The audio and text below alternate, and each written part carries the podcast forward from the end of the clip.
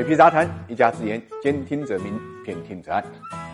俗话说啊，分久必合，合久必分啊。但是谁也没有想到，英国跟这个欧盟的分手呢，居然经历了这么长时间，多长时间呢？整整四年半，经历了三任英国首相啊。那么当然了，这个好事多磨，终于还是达成了这个分手的协议啊。十二月二十四号呢，也就平安夜当天晚上呢，这个宣布了这份协议。这一方面呢，避免了英国在明年一月一号硬脱欧啊；另外一方面呢，也标志着英国与最大的贸易合作伙伴欧盟的关系进入了一个新的时代。为此。呢，欧盟委员会主席冯德莱恩和英国首相约翰逊分别在比利时的欧盟总部和唐宁街的首相府呢举行了记者发布会。啊，冯德莱恩呢表示分手是甜蜜的忧伤，而约翰逊呢则表示英国重新掌握了自己命运和法律，相信这份协议啊对于整个欧洲是有利的，为英欧关系呢带来新的稳定性，尤其是为企业带来了确定性。那么，确实像约翰逊那样，这份超过两千页的欧英的自由贸易协定覆盖了渔业、贸易、竞争等多个领域，会影。影响英欧未来关系的方方面面。虽然具体的条款呢还没有公布啊，但总的来说，英国通过这份和欧盟达成的未来贸易协定，不仅修复了之前脱欧期间双方的尴尬关系，更在金融、边界、法律、贸易和捕鱼水域收回了控制权。更为关键的是呢，这份基于零关税呃和零配额的自由贸易协定，保证了二零一九年价值六千六百八十亿英镑商品的贸易，减轻了英国直接离开欧盟的经济成本。尽管如此，我们要。要注意到啊，这份协议并非是后脱欧时代英国经济的良药，因为从短期来讲，脱欧对英国意味着获得了单身的自由，免去了每年高昂的会费，摆脱了欧盟制定的生产标准和监管法规，减轻了对欧盟的援助义务。但从长期来看，即便有新协议保驾护航，英欧之间的贸易流畅度呢，与这个当初啊也是不可同日而语的。首先，出口商从二零二一年一月一日起就会面临一系列的边境检查，欧盟自由人员流动将不再适用于英国。公民，所以据估计啊，即便与欧盟达成了协议，脱欧也会使英国在未来十五年内面临了百分之四的国内生产总值的损失。而在英国内部，脱欧在一定程度上呢，又会激化英格兰和苏格兰之间的矛盾。大家可能都知道啊，这个苏格兰呢与欧盟经济关系紧密，多数苏格兰选民